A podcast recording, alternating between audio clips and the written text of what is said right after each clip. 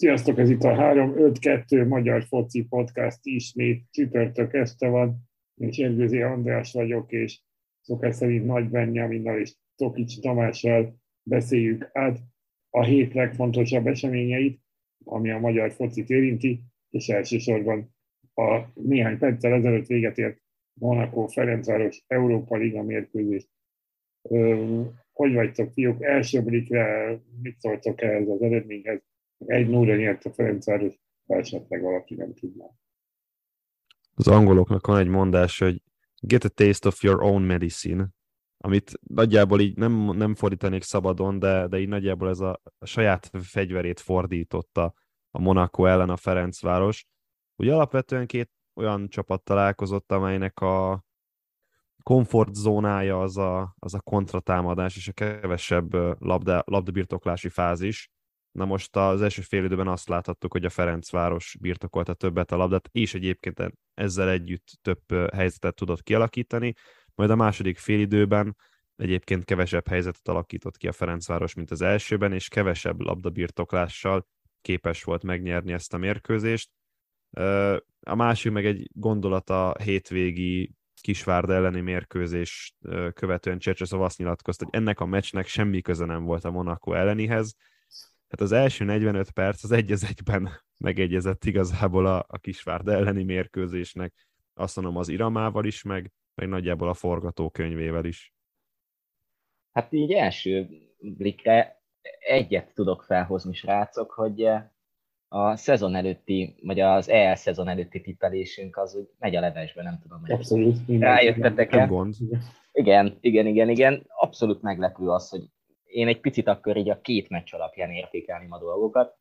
Nem csak az, hogy hat pontot szerzett a Fradi, hanem az is meglepő számomra, hogy, eh, hogy mind a két meccsen jó volt a játék. Nyilván más volt a játékképe ezen a meccsen, úgymond 11 emberrel, mint a, a múlt hetin a 10 emberrel a 16. perctől, de azt kell, hogy mondjam, hogy pozitív, pozitív meglepetés az leginkább, amit nagyon hiányoltunk az utóbbi hetekben, hogy valamiféle képet mutat a csapat, valamiféle stílus kezd kialakulni, és, és jó volt látni egyébként ezt a csapatot.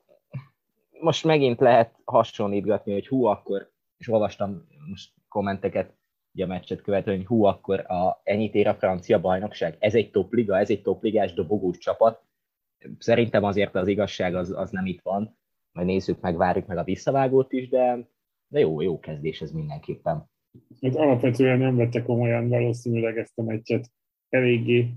A Monaco talán úgy gondolták, hogy félgőzzel is meg lehet nyerni, és azért a második félidő elején ott volt egy erősebb hazai fölény, mondhatni, ami, ami, ami ott azért talán egy kicsit jobban kijött a különbség, vagy a, a valójában meglévő különbség a két csapat között, de azért nem vitasszuk el azt, hogy a Fradinak ez volt minden idők legjobb kezdése a európai kupákban, tehát két győzelem, két forduló után, még az eddig etalonnak tartott 95-ös bajnokok ligája csoportkörben sem volt. Mondjuk Igen, hát- azért jóval erősebb ellenfelek ellen. Hát ennél nem volt még, ennél, nem volt jobb kezdése igazából magyar csapatnak bármelyik Igen. európai kupa poront, vagy kupa ö, csoport körében. Mm, én, én onnan közelíteném meg a dolgot, hogy azért a Monaco az kezes bárány volt a, a Ferencváros szempontjából, mert ugye nem kényszerítette rá azért arra, hogy kihozza a labdákat a Ferencváros, és ezért megint a szokásos hosszú labdák kerültek elő, amit leginkább Mats Knöster indított el az első játék részben, um, és az abból fellőtt labdákat tudta úgy megtartani egyébként a Ferencváros támadó szekció, meg aztán a középpályás, hogy, hogy kialakultak ilyen labdabirtoklási fázisok, és úgy tűnt, hogy, hogy igazából ez a labdabirtoklási fázis egy, ez ilyen mezőnyfölénynek tekinthető meg, hogy talán úgy, úgy, hogy kontrollálta a játékot a Ferencváros, bizonyos szempontból valóban kontrollálta a Ferencváros a játékot, de ezt én nem feltétlenül a labdabírt, labdával való tevékenységnek támasztom alá, sokkal inkább a labda ellenmutatott tevékenységeknek. A másik pedig, amiben szerintem nagyon sokat lépett előre a Ferencváros nemzetközi szinten, és megint csak el kell mondani, hogy ez a Monaco nem mondom azt, hogy a legintenzívebb mérkőzését hozta le a szezonban, az, hogy a Ferencvárosi középpálya rendkívül gyorsan támadott vissza, ezért rengeteg labdaszerzés volt a mérkőzés korai periódusában, főleg Besics és Lajduni tudott több alkalommal labdát szerezni középen. A Monakót pedig sok technikai hiba jellemezte, nem volt intenzitás a játékuknak, és egyszerűen a középső területeket mind támadásban, mind védekezésben rendkívül, hogy mondjam, impotensen játszották meg, tehát támadásban egyáltalán nem használtak a közepét, vagy nem feltétlenül azok a területek voltak a fókuszban, míg védekezésben az imént említett, ugye Besics Lajduni páros igazából szinte az összes labdát fel tudta szedni.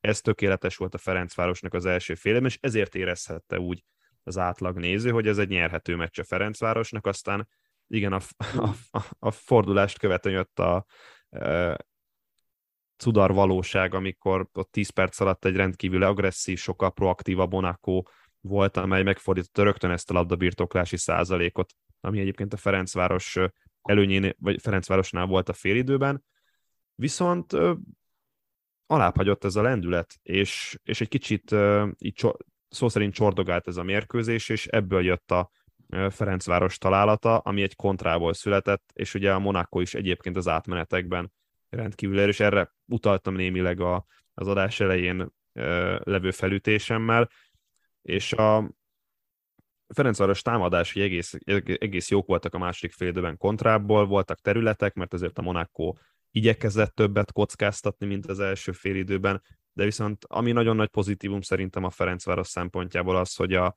hogy a pontrúgásokat hibátlanul védekezték le, sansza nem volt a Monakónak pontrúgást követően gólt szerezni. Csak bocsánat, mert mielőtt Benji még reagálsz erre, mm, hogy valóban Zajduni 92%-os passzpontossággal játszott, és elég sok, sok nála akadt el, nála, és nála indult aztán. Tehát az ő szerepe ma azért elég meghatározó volt, ismét ez a középpálya hátsó része elég jól teljesített.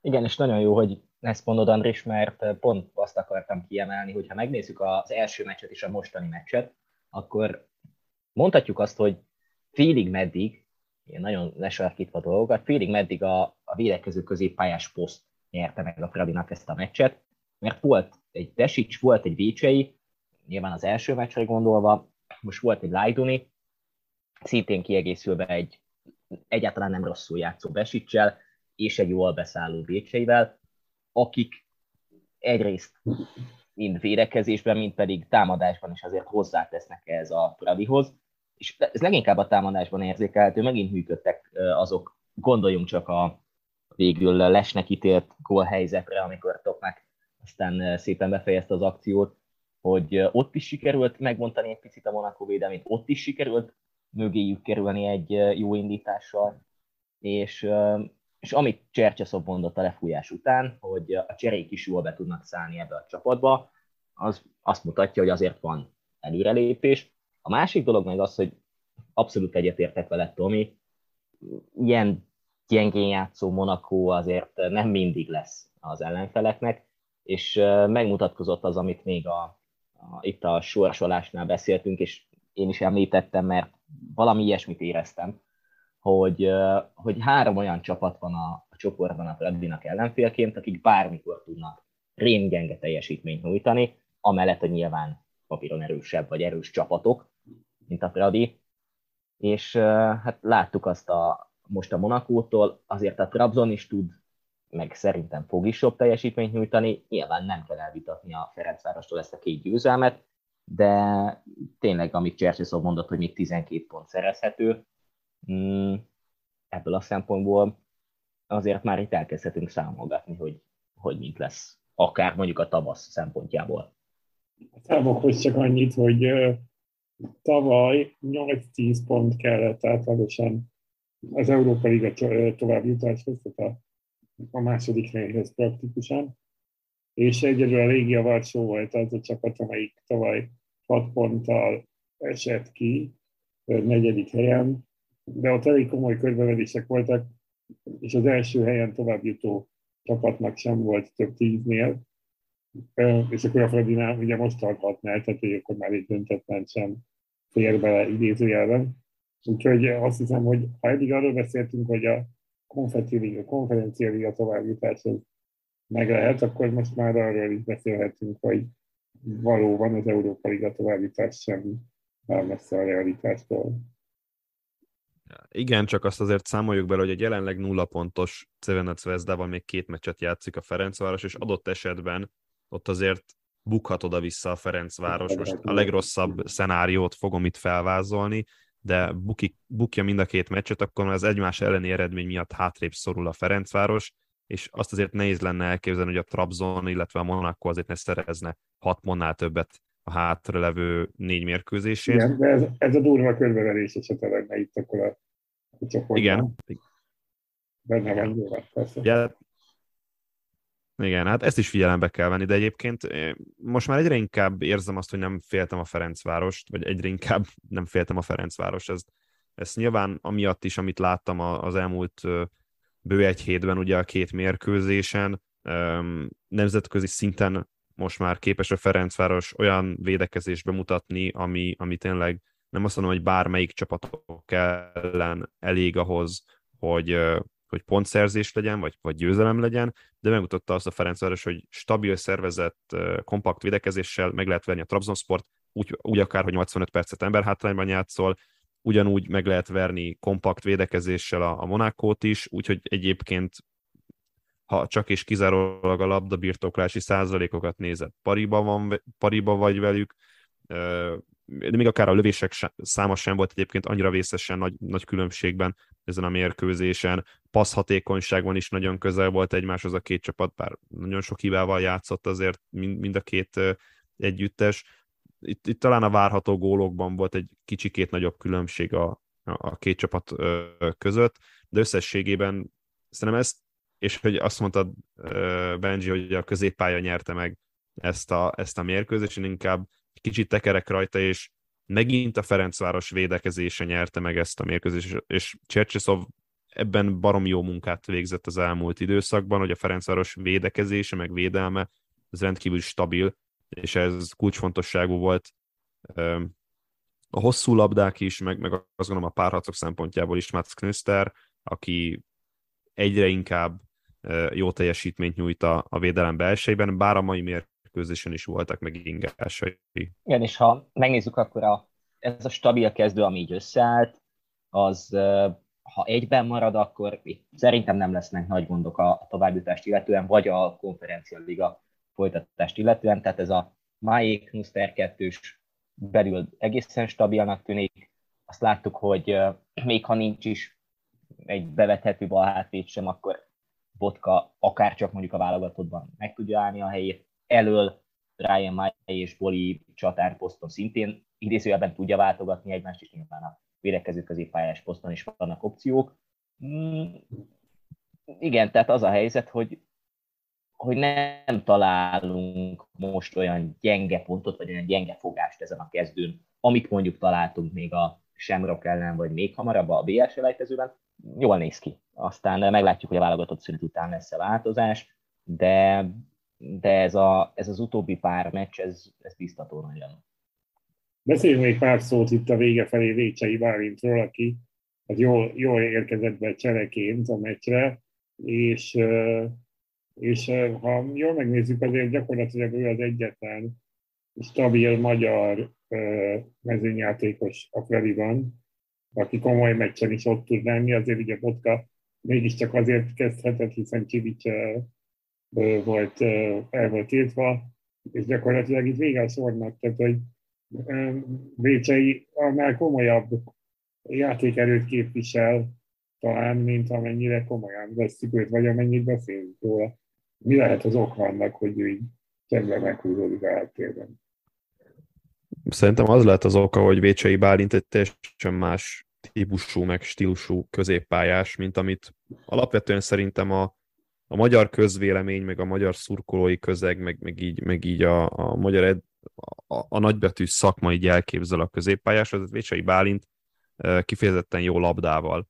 És ha megnézzük ugye a válogatott keretét összerakva, most már azért elmondhatjuk azt, hogy egy, egy Nagy Ádám, Séfer András, Szoboszlai Dominik, Vécsei Bálint, tehát vannak olyan játékosok, akik alapvetően sokkal kényelmesebben érzik magukat labdával, mint anélkül.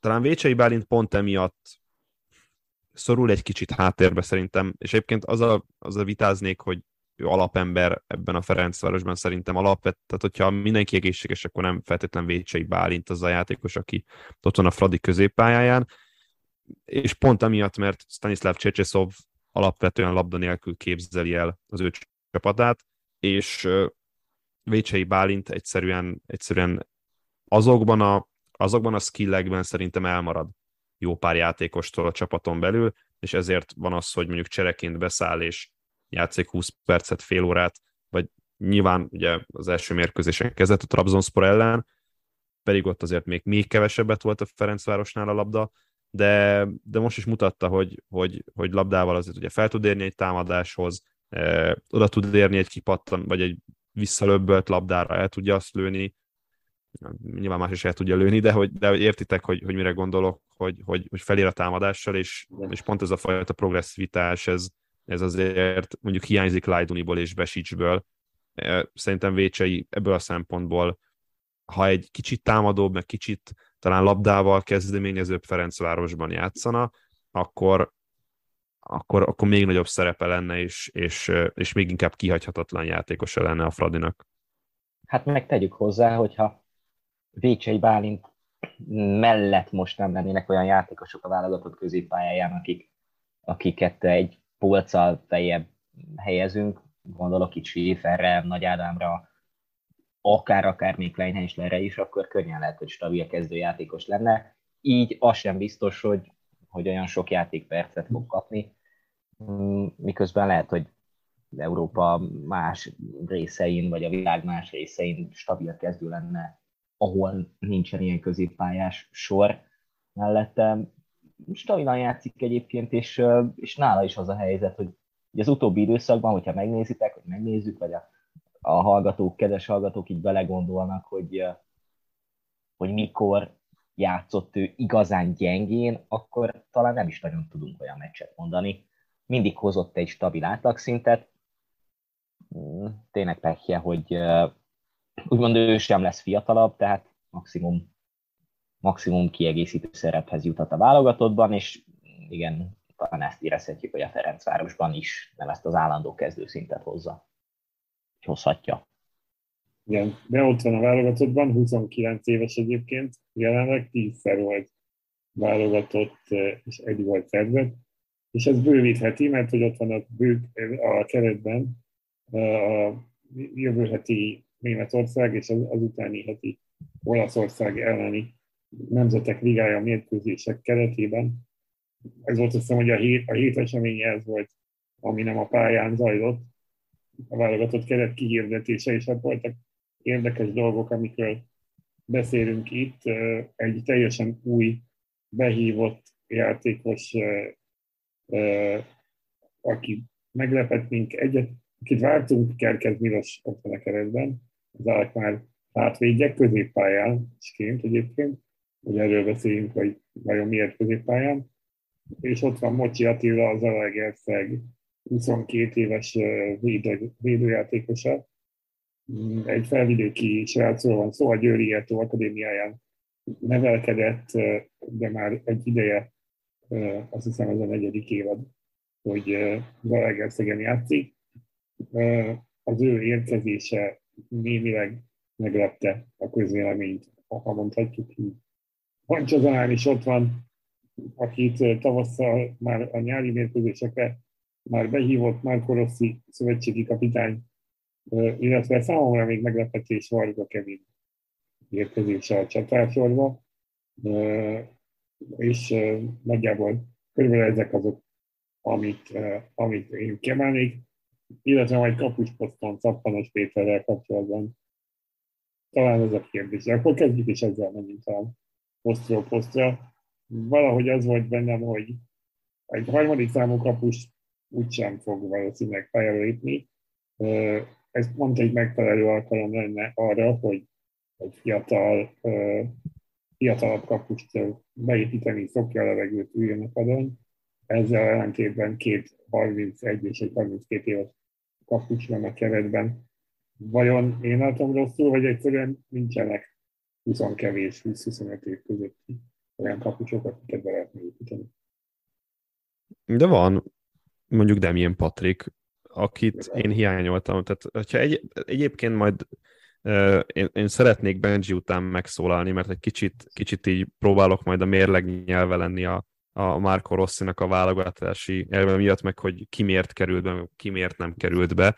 De alapvetően itt a, itt a kapus poszton én is azt érzem, hogy tehát rendben Szapanos Péternek azért jó szezonjai voltak az elmúlt időszakban, a, mind a mezőkövesnél korábban, mind a e, Budapest Honvédnál, és teljesen megérdemelt volt tavaly a behívója, viszont idén én azt gondolom, hogy nem ilyen Patrik tudna lendíteni, nem, nyilván nem a válogatott játéken, de hogy alapvetően egy frisses, frissességet hozhatna talán ide a, a, a Dibusz és Gulácsi féle páros mögé, és nem utolsó sorban azért, hogyha majd arra gondolunk, hogy a magyar válogatott kijut egy világeseményre, ahol adja Isten, hogy olyan helyzetbe kerül majd a csapat, hogy egyenes kieséses szakaszban büntető párbaj következik, akkor Demien Patrikot mindenképpen magával kell vinnie az aktuális szövetségi kapitány, mert a legutóbbi 11 Zalaegerszeg ellen befújt büntetőből hatot kivélett. Szóval Demien Patrikot én hiányoltam, azt viszont megértem, hogy, hogy azért Szaponos Péter um, úgymond stabil harmadik számú kapus, és ez a poszt meg amolyan formalitás, mert így is úgy is vagy Gulácsi Péter, vagy Dibusz Dénes fog védeni a magyar válogatottban, úgyhogy teljesen mindegy ki a harmadik számú ebből a szempontból, de ugyanakkor nem teljesen mindegy, mert ez egy üzenet is lehet mondjuk és adott esetben Demén Patriknak, hogy még ez, ezen felül azért jobban kell teljesíteni, de én nem tudom, hogy tudná ennél jobban teljesíteni Demien Patrik, hiszen ezért az Alegerszeg kapusaként elég sokat van foglalkoztatva, nagyon sok lövés jön az Alegerszeg ellen, labdával szerintem kifejezetten jól bánik, innentől kezdve én, én elfogytam az érvektől, hogy miért ne legyen nem ilyen Patrik előbb-utóbb válogatott kerettag. Szerintem egy oka lehet ennek, vagy, vagy egyre inkább azt lehet érezni, látva folyamatosan már Rossi keret hirdetéseit, hogy szereti az állandóságot. Ennyi. Nem akarja megmondani ezt az egységet, amit ez a hármas, ez a Gulácsi Dibusz szappanos hármas jelent. Lehet, hogy nem akarja, hogy bármiféle más lehet hatással legyen ez Gulácsira vagy Dibuszra.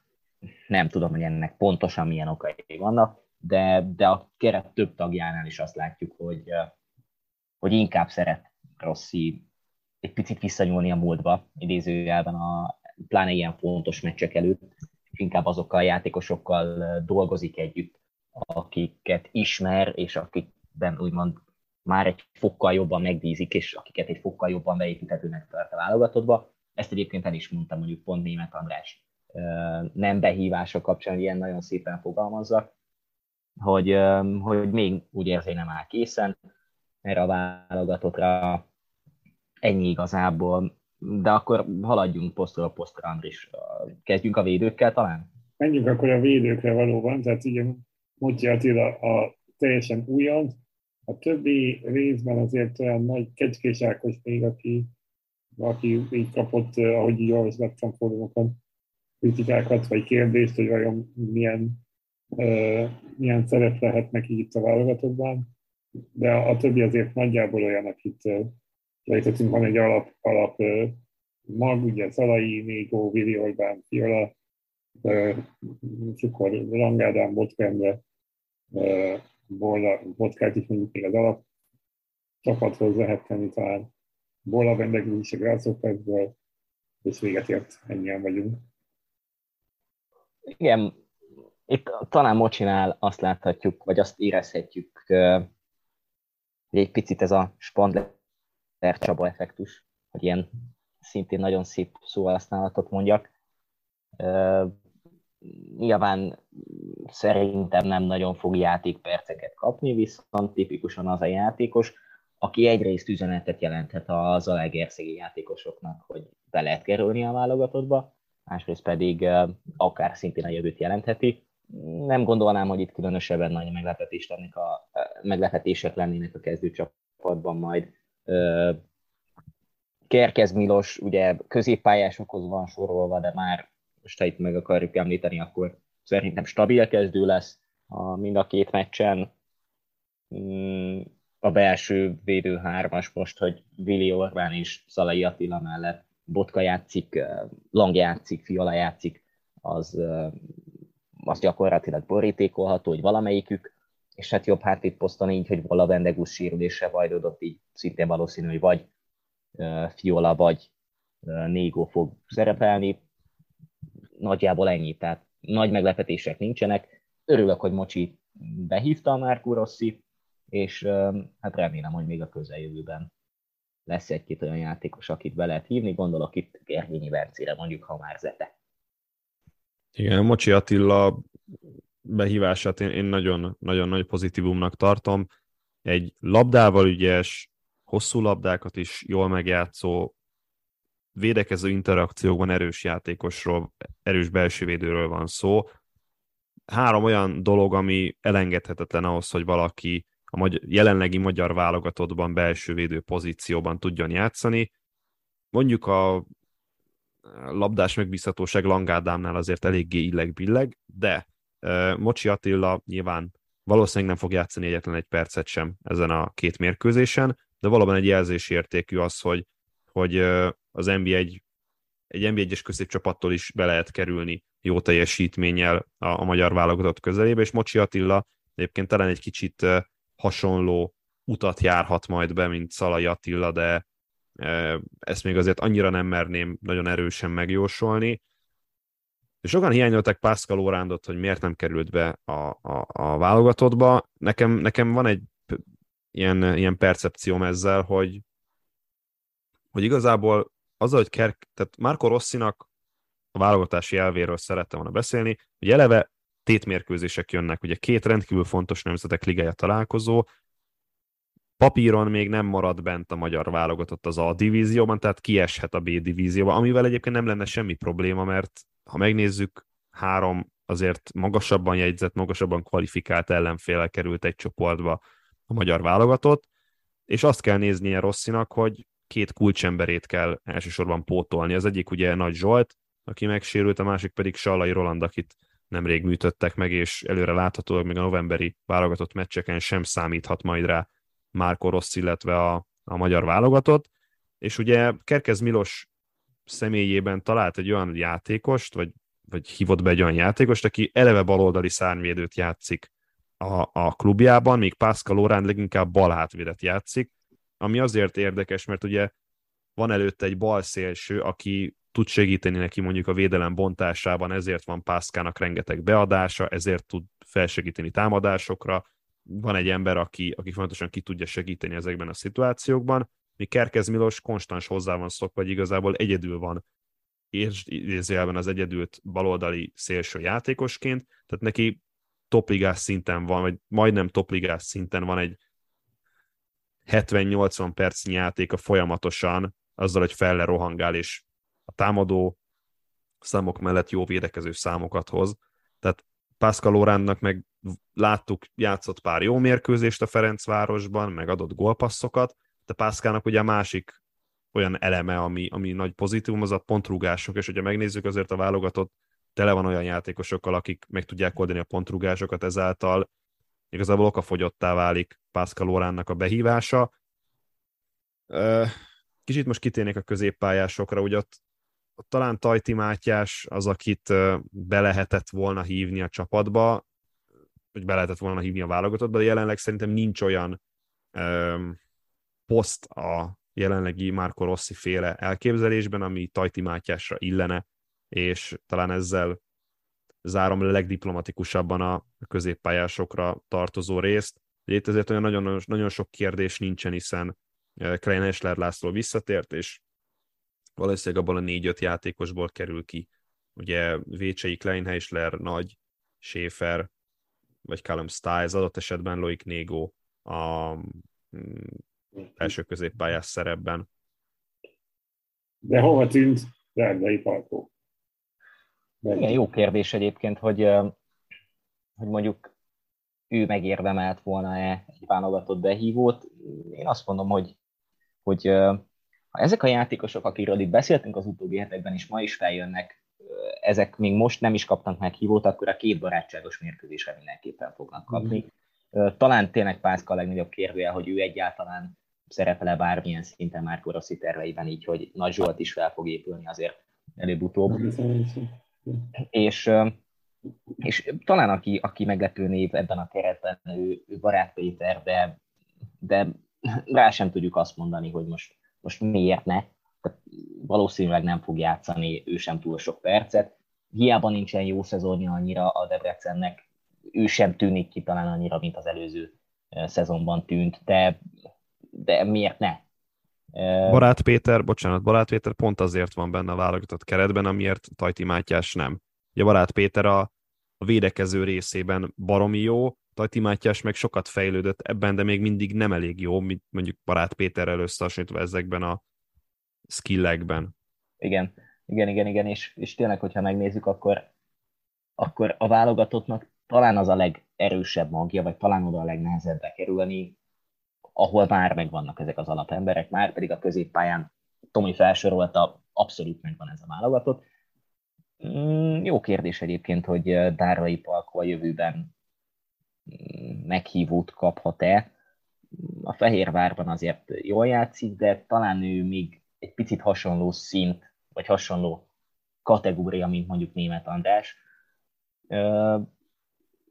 Van Csazalán meghívása szintén, szerintem hasonló eset lehet, mint, mint mondjuk Barát Péteré. Van csak folyamatosan játszik a klubjában, már pedig azt tudjuk, hogy Márko Rosszinál fontos, hogy valaki folyamatosan szerepeljen a klubjában.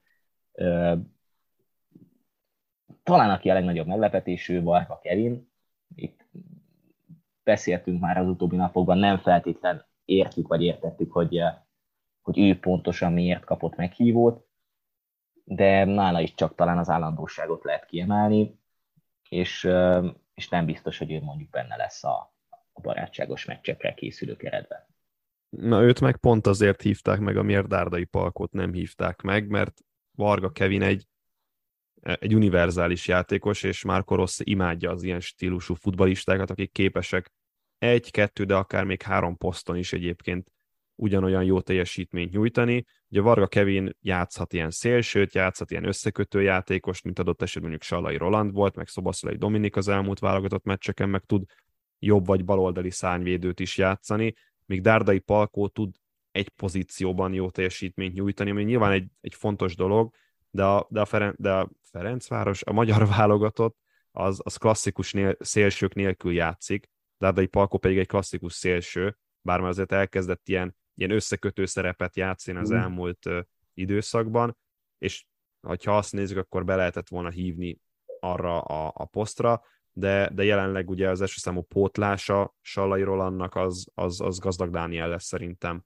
a válogatott keretben, és így én nem érzem annyira fontosnak, vagy, vagy, vagy elvártnak azt, hogy Dárdai Palkó válogatott meghívót kapjon ezekre a tétmérkőzések, és megint csak azt hozom elő, amit te is mondtál, Bencs, hogy ezek a tétmérkőzések, ezek nem, nem a kísérletezésre adnak most teret igazából már Rosszinak, hanem arra, hogy ezen a két mérkőzésen a válogatott kiharcolja az A divízióban való bennmaradást, és eljutunk német Andrásig, akiről persze Rossi elmondja, hogy még sokat kell fejlődni, de azért, hogyha a szívünkre tesszük a kezünket, egy harmadik centert minek odavinni a válogatottba, amikor tudjuk, hogy Szalai Ádám fog kezdeni, és akkor Ádám Martin lesz a, a kiegészítője Szalai Ádámnak. Nyilván, hogyha valamelyik kettő közül megsérülne, akkor e- abszolút, hogy német András lenne az első vésztartalék, akit hívna szerintem Márko Rossi, főleg úgy, hogy bekerült az 21-es válogatottba, de, de csak azért, hogy üljön a kispadon és ne kapjon lehetőséget, inkább játszanak az 21-ben. Igen, az ő szerepe az, az, az nagyon hasonló a testfelépítése miatt, minden miatt, tehát hogy gyakorlatilag, amit itt az előbb többekről is elmondtál, hogy az az egydimenziós játék, az, vagy egy posztos játék, inkább így mondom, az egy kicsit is nagyjából állja magát, tehát emiatt valóban érthető. Ami mondjuk érdekes volt, hogy Márko Rossi vasárnap megjelent az Újpest Szalsas meccs relátóján, Rosszjának elkezdték tippelgetni, még, mégis miért. Ki, ki az, aki figyel a válogatott behívóra? Hírek Farkas Sebestyén csak nem játszott. De, de igen, ő, ő, nincs is egy tipp. Hollander Filip pedig ugye korábban volt válogatott, de ő sincs a keretben, úgyhogy úgy érdekes, érdekes, hogy Hollander Filip is egy ilyen, egy ilyen univerzális játékos, aki, aki tud játszani szélsőt, tud játszani tízes, tud játszani csatár, tud játszani szányvédőt, és ugye Marco Rossi szányvédőként számított rá leginkább a válogatottban, de Pasasban mit játszik? Csatárt.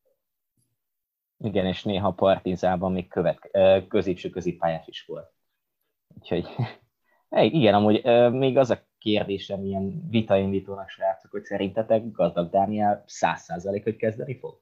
Száz, ezer. Tehát ugye, ugye ki, ki játszhatna Sallai Roland helyén, úgyhogy nem bontod meg a, a, az alaptaktikát, szerintem gazdag Dániel.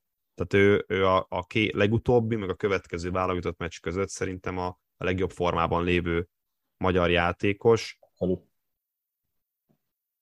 Szerintem senki nem, produ- senki nem produkált nála jobb számokat.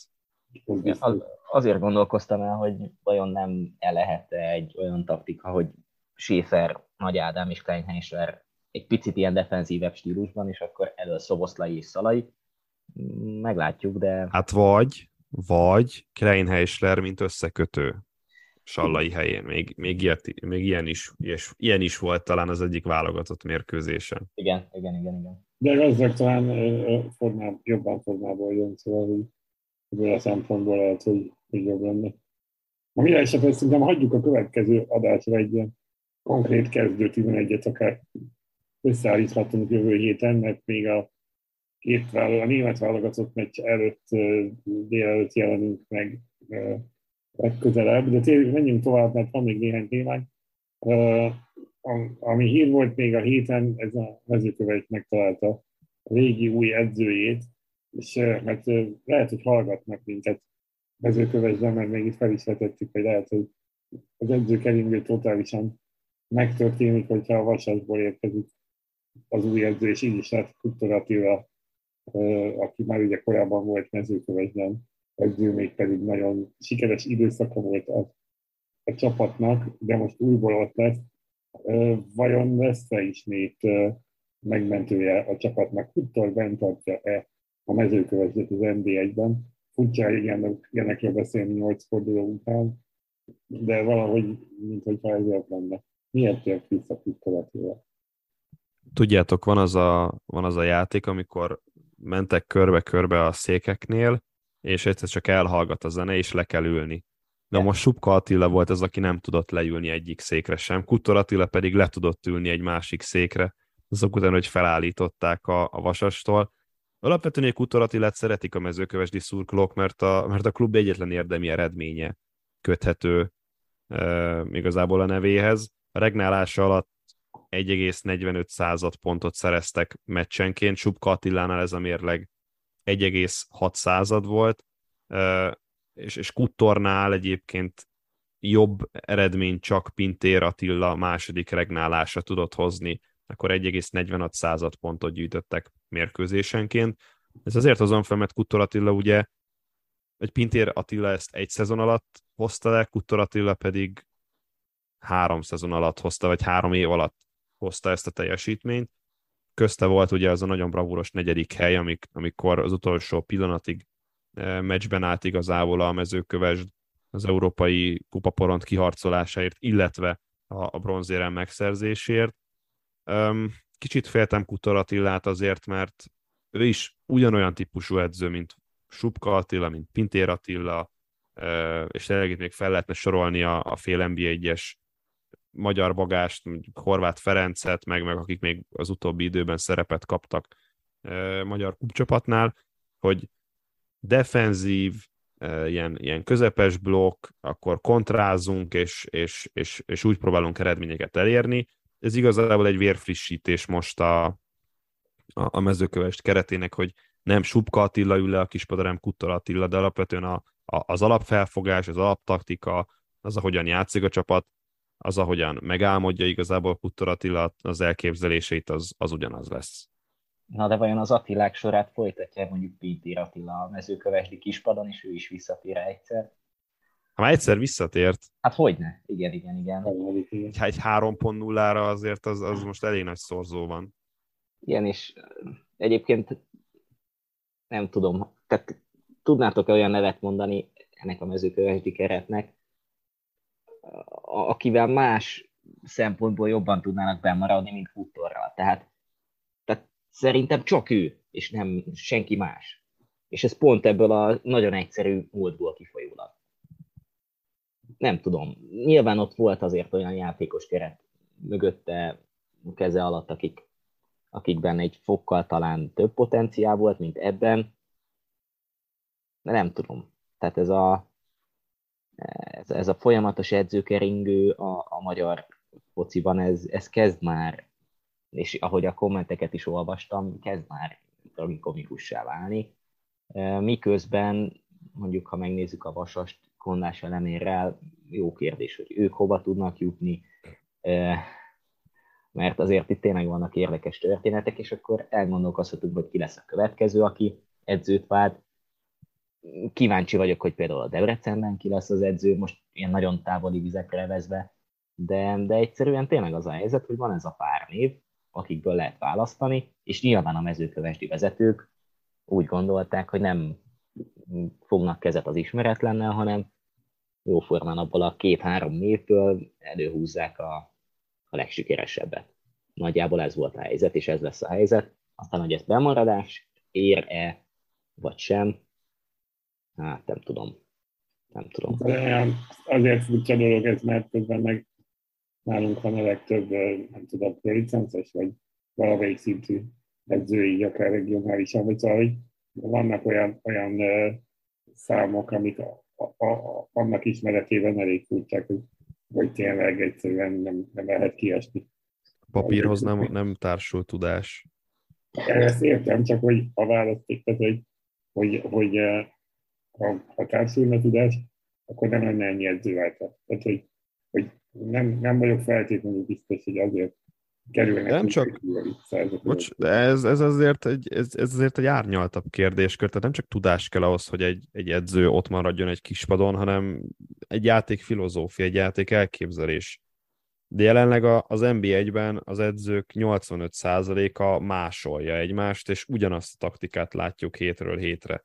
Tehát itt lehet, hogy tök szimpatikus Waltner Robert Paksa, de ugyanazt látjuk, mint egyébként a mezőkövesnél, csak egy kicsit magasabb színvonalon. És ez mondjuk fakadhat abból, hogy talán jobb játékosok vannak a Paksnál, vagy, vagy jobb volt az elmúlt években az alapfelfogás, az alaptaktika, és még maradt a játékosokban ilyen. Tehát nekem ez a problémám, hogy nagyjából minden edző, aki az NBA-ben vállal munkát magyarként, ugyanazzal az elképzeléssel áll elő.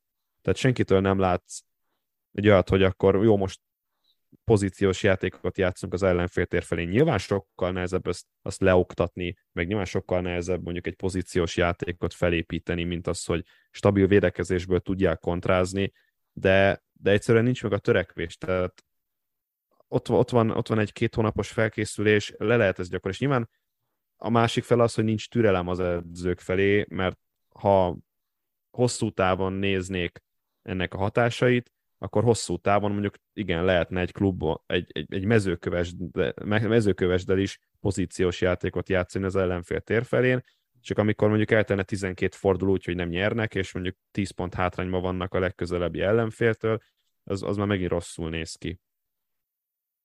És amúgy, ami még egy másik dolog, hogy a külföldi edzők is mintha elkezdtek Hát ők volna. úgy asszimilálódnak, hogy az, az valami hihetetlen. Igen, igen, igen, igen. Tehát itt beszélhetünk Zsaneiróról, Borisról, teljesen mindegy, és ha, ha most megnézitek az MB1-et, és ugye a múlt héten én tippeltem egy olyat, vagy mondtam egy olyat, hogy Ferencváros, Kisvárda, Zete dobogó, akkor talán ez a három csapat, akiknek az edzői stábja, most így direkt a Kisvárdánál többes számmal beszélek, a leg, hogy mondjam, egyedibb ebben az NB1-ben, és könnyen lehet, hogy ez, ez az, ami számít. Nyilván a Ferencváros keretét, azt tudjuk, de, de egy Ricardo Monizzal ott lehet lenni, mert van egyedi valami plusz a többi csapathoz képest, és Kisvárván pedig van egy olyan sikeres titok, nem tudom, hogy minek nevezzük, amivel szintén ott lehet lenni. És ennyi. És a többi csapat, nem tudom, ilyen... ilyen... Igen. Jó, de hogyha megnézitek, most most kicsit el fogom húzni az adásidőt, és elnézést kérek tőletek, srácok, meg a, meg a hallgatóktól is, de hogyha megnézzük, érted, a Ferencváros sem pozíciós játékkal verte meg most a Monakót, hanem alapvetően a védekező interakcióinak köszönhetően, hogy stabil volt a védekezés, és onnan tudtak kontrázni, mert megnyíltak a területek, és volt terület arra, hogy tudjon kontrázni a Ferencváros. Nem látod azt, hogy labdával olyan nagyon dominált volna, és egyébként a Ferencvárostól a bajnokságban sem látod azt, hogy olyan hú, most eldobom az agyamat, micsoda támadó futballt játszik a Ferencváros, tehát nincs ilyen. Igen. És alapvetően mondjuk a Kisvárda sem erre épített, a Kisvárdánál sem látunk labdával való dominanciát. Megvan az az igény, hogy próbálnak, de, de nem tudnak. Az Alegerszegnél meg azért nem tudnak dominálni labdával eléggé, mert a játékosok minősége alacsonyabb, mint az előbb említett két csapatnál. Tehát itt, itt a, itt, itt a kutya a saját farkába harap ilyenkor, hogy vannak csapatok, amelyek megpróbálnák, de nem tudják, mert nincs elég jó keretük. Vannak csapatok, amik, vagy amelyek meg tudnák csinálni, mert megvan a keretük, de nem csinálják meg, és vannak azok a, vannak azok a csapatok, amelyek meg nem akarják megcsinálni, meg az edző személye alapján nem is tudnák megcsinálni, meg talán még azt mondom a játékos keret alapján, mert nyilván ahhoz meg akkor úgy igazolnának játékos, de talán az edző személye miatt nem akarják megpróbálni, meg nem is tudják megpróbálni. Látjuk, hogy mezőkövesden mire fog menni Kultúra Attila, változik el játékképe, egyáltalán milyen irányba halad tovább a csapat. De nem csak az edzőkeringő az, ami a játék, a szurkolók idegeit felőrvi mostanában, hanem úgy úgy általában minden, tehát egyre többször halljuk a, nem tudom, kitetszik az explicit, az explicit címkét. De mondjuk ki. Hogy, hogy zajlik sokszor a kurva gyenge. Rigmus egyre több. Úgykor néztük, hogy talán, a, talán, talán csak Kecskeméten nem hallottuk ebben a, ebben a szezonban, vagy nem tudom, talán még igen, talán még Kisvárdán. Talán még Kisvárdán, meg Zalegerszeg. De hogy ugye ez főleg így a, nem tudom, amikor bedobtuk ezt a témát, mikor, de lehet, hogy nem sokkal az új Pest meg utána, ahol ilyen, hogy mondjam, hatványozottan lehetett érezni ezt a hangulatot. Hát, hát a két szurkolótábor egymás kontraszt a kurva gyenge rigmussal, ami, ami részben érthető, meg, meg részben nem érthető. Azért tegyük tisztába, hogy kinek szól, és miért szól. Mert ugye azért van különbség, hogy a játékosoknak szól, hogy ez, ez nagyon gyenge, van arra, hogy ez a, ez a, ez a klub vezetésének szól, hogy ez, ez ennyire gyenge, meg, mondjuk szólat az edzőnek is, hogy, hogy, ez, hogy, ez, hogy ez kurva gyenge volt. És igen, nincs, nem tudok most már lassan olyan NB1-es csapatot mondani, ahol ne, ne jött volna fel ez a rigmus legalább egyszer. És mondjuk azért van különbség, most, most nagyon trágárok leszünk, de de van különbség a kurva gyenge, meg a kurva gyenge között is, mert a vasas szurkolók azért mondták ezt, mert porzalmasan gyenge a csapat, és, és egyszerűen semmi elképzelés nincsen. Az Újpestnél meg azért mondták, mert egy héttel azelőtt kikaptak 6-0-ra a Ferencváros. Tehát melyik, melyik, az a, melyik az a szurkolótábor, amely, amelynek a csapata vezet 2-1-re, és, és, és telitorokból üvölti egy kurva gyenge. Meg a, meg a játékosát szídják folyamatosan, elküldik az édesanyjába, meg nem tudom mi. Az már egy másik dolog, hogy kommentátori szempontból miért nem beszélek rá erre, tehát miért engedem azt, hogy igazából a közvetítésbe full bele hallatszódjon az egész, vagy esetleg a zajmikrofonok letekerésével lehetne itt játszani egy kicsit a, a potméteren, hogy mondjuk mennyire erősítjük meg azt, hogy Újpesten, illetve Angyalföldön mennyire kurva gyenge ez a teljesítmény. Szerintem egyfajta divat lett ez egyébként a, a szurkolók körében, tehát akkor is mondják, amikor nincs rá szükség, tehát egy kettő-egyes előnynél szerintem nincsen rá szükség, még akkor is, hogyha egy Jó, héttel Újpesten, korábban. Újpestnek nem, nem, nem, nem először, vagy látjuk, hogy milyen állapotban van az egész klub. De, de érted, de még ilyen állapotban is meg tudták verni a vasast, és ez is, jó, most nem azt mondom, hogy ez ilyen, nem tudom, azonnal milliárdokat Újpestre annyira jó volt ez a teljesítmény, csak hogy, csak hogy mégis azért, ha már egyszer megszerzed az első győzelmedet az évben, akkor ne azt halljad a szurkolóittól, hmm. hogy, hogy kurva gyenge. Igen, egy picit én azt is éreztem, hogy ez nem csak az Újpest elleni, vagy a Ferencváros elleni vereségnek szól, hanem így az utóbbi éveknek amlok, meg az egész düsetelet korszaknak. De igen, közben a másik dolog, hogy most nézzük meg, és ilyen nagyon lelkizésbe menjünk most át. azért az Újpest magyar játékosai, gondolok itt mondjuk Csongvai Áronra, teljesen mindegy, hogy, hogy melyik magyar játékosra, akár katonát nézzük, akár a fiatalokat, akiket azért láttunk most az Újpest Vasason, hogy, hogy szerepeltek. Ö, nekik azért ez egy más szempont lehet, mert én azt gondolom, hogy ha most így maradunk az Újpestnél, hogyha valaki oda tesz, meg hozzátesz a, a csapathoz, azok a magyar játékosok. És, és igen, mintha egy picit ilyen divat lett volna az egész. Aztán nem tudom, hogy ez merre harapódzik még el, de, de azért érdekes ezt a, ezt a szubkulturális jelenséget megvizsgálni, hogy miért van ez, és, és már egy, egy győzelemnél is előjöhet. Azért ezek már durva mélységek így. Hát igen, több pozitívumot, több, több jó kedvet, több vidámságot kívánunk a lelátókra, és a pályára is persze jobb játék kell. A jobb játékot hétvégén, hát lehet, hogy látunk, lehet, hogy nem. Minden esetre biztosan a bajnokságban, hiszen most ugye nem lesz bajnoki forduló, hanem szombat-vasárnap a legjobb 64 között folytatódik a Magyar Kupa. Immáron az első és másodosztályú csapatokkal. 32 meccset nem fogok végig beszélni, megnyugtathatok mindenkit. De egyet-egyet talán kiemelhetünk, ki ki a saját kedvencét, vagy amit különösen vár. És én azt mondom, kezdeném azzal, hogy hát egy dolog Honvédon, a Honvéd akár idegenben meg is égetheti magát, ha nem vigyáz. Minden esetre az, az biztos, hogy a 12 első osztályú csapat közül könnyen lehet, hogy lesz, aki nem folytatja. És ha valakire tippelni kéne, akkor én rájuk tippelni. Nem tudom, hogy, hogy, hogy gondoljátok ezt, vagy esetleg választhatok ki másik meccset.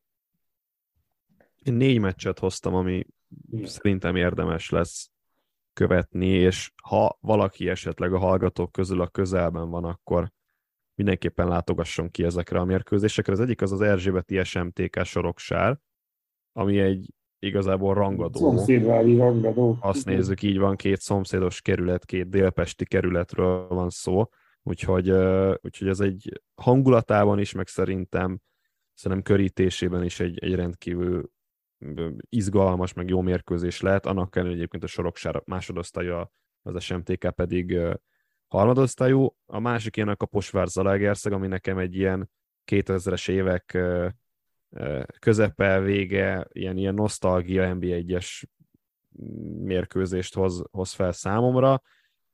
A, a másik az a Diós Győr Szeged, az mhm. egy, az egy azt nem kiemelkedik a, a, a legjobb 64 párosításai közül, tehát két bitangerős csapat. A, a negyedik pedig az a, a Zugló Kisvárda, BVSC Kisvárda mérkőzés. a BVSC nagy terveket szövöget, már tavaly, vagy az előző kiírásban majdnem eljutottak a, vagy feljutottak a másodosztályba az MB3-ból, idén pedig uh, alig, ha nem érnék be kevesebbel, mint a, mint a bajnoki cím és a feljutás az MB3-ból. A Kisvárda pedig véleményem szerint azért jóval-jóval visszafogottabban készül keret összetétel szempontjából ezekre a, vagy e, az első magyar kupa mérkőzésre, mint mondjuk a bajnoki találkozókra. Én azt tippelem, hogy a 12 NB1-es csapatból 5 vagy 6 fog kiesni. Nem, nem viccelek. Gondolok itt legelső sorban a Pécs-Paks meccsre, ahol a Pécs az utóbbi időszakban egészen jó formában lendült, és szerintem meglephetik a paksot. El is mondom amúgy, hogy melyik meccseket néztem ki előzetesen, ahol lehet érdekesség. Én a Balassagyarmat Vasasra is azt mondom. Balassagyarmat a, ugye az NBA-3 középcsoportjában játszik egészen jól már az előző szezonban is, és ebben a szezonban sem olyan rosszak. Kondás elemér pedig elmondta, hogy a Vasasnál most még egy kísérletező fázis van, és azok a játékosok fognak több szerepet kapni, akik eddig esetleg kevesebb szerepet kaptak. Ebben azért benne lehet egy kiesés. A Kaposvár Zete is érdekes lesz Ricardo Moniz miatt. Talán inkább azt mondanám, hogy az Zete jut tovább, de a Kaposvár azért az előző szezonok szempontjából most mintha kezdene feléledni a hanvaiból. Tomi, én is kiemeltem volna így a, a BVSC kisvárdát, ugye a BVSC MB3 keleti csoport, egészen jól szerepelnek a bajnokságban, kérdés, hogy a kisvárda milyen kerettel áll ki, illetve akiket még kiemelnék, mint lehetséges búcsúzó, bármennyire is fáj, meg bármennyire is kedveljük az NBA szempontjából a Kecskemét, Tisza Késkén játszanak ugyebár, és hát azért láttunk már olyat, hogy egy alacsonyabban rangsorolt csapat mondjuk kiütheti az NBA egyes csapatot, akiket viszont biztosan gondolnánk, vagy gondolhatnánk tovább jutónak. A Ferencváros, a Bicskén játszanak, a Puskás Akadémia, ők Csákvárral játszanak, azért meglepetés lenne több szempontból is, hogyha pont a Csákvár ejtené ki a Puskás Akadémia. Igen, igen, igen. És a DV1C-nek szerencséje van, hogy a, nem feltétlen a legjobb napjait élő Dabassal játszik, és alapjában véve, hogy így nagyon bűre ejtsük a szót, a harmadik kerület Molfehérvár meccsre mindenképp érdemes kilátogatni. Tomi, itt nagyon mutogatsz. Ja, mert dabasos pólóban vagyok azért. Hát, valósztam ja. ott, úgyhogy... Akkor, akkor már is tudják a hallgatók, hogy kinek kell tovább jutni a majd vasárban. Na, minden esetre a, valóban a Szeged Diós Győr pikáns, Diós Győr Szeged egész pontosan. Pikáns lesz, ugye a tavaly tavaszi edzővillongások miatt is talán, bár azóta lehet, hogy volt, nem tudom, mikor volt utoljára, de lehet, hogy azóta volt kettőjük még bajnoki találkozója, de ha nem is kupa megy biztosan lesz szombaton és vasárnap, tehát magyar kupa, utána pedig jövő héten már jönnek a nemzetek ligája mérkőzések, péntek reggel jelentkezünk jövő héten is újabb adással, akkor már arccal a Nemzetek Ligája meccsek felé nézve, és természetesen kibeszéljük a hét egyéb ügyes dolgait is. Mindenkinek szép estét, jó napot, szép hetet, ki mikor hallgat minket, azokat kívánunk. Majd Benjamin, Kokis Tamás és Szerzőzi András hallottátok. Sziasztok! Sziasztok! Sziasztok!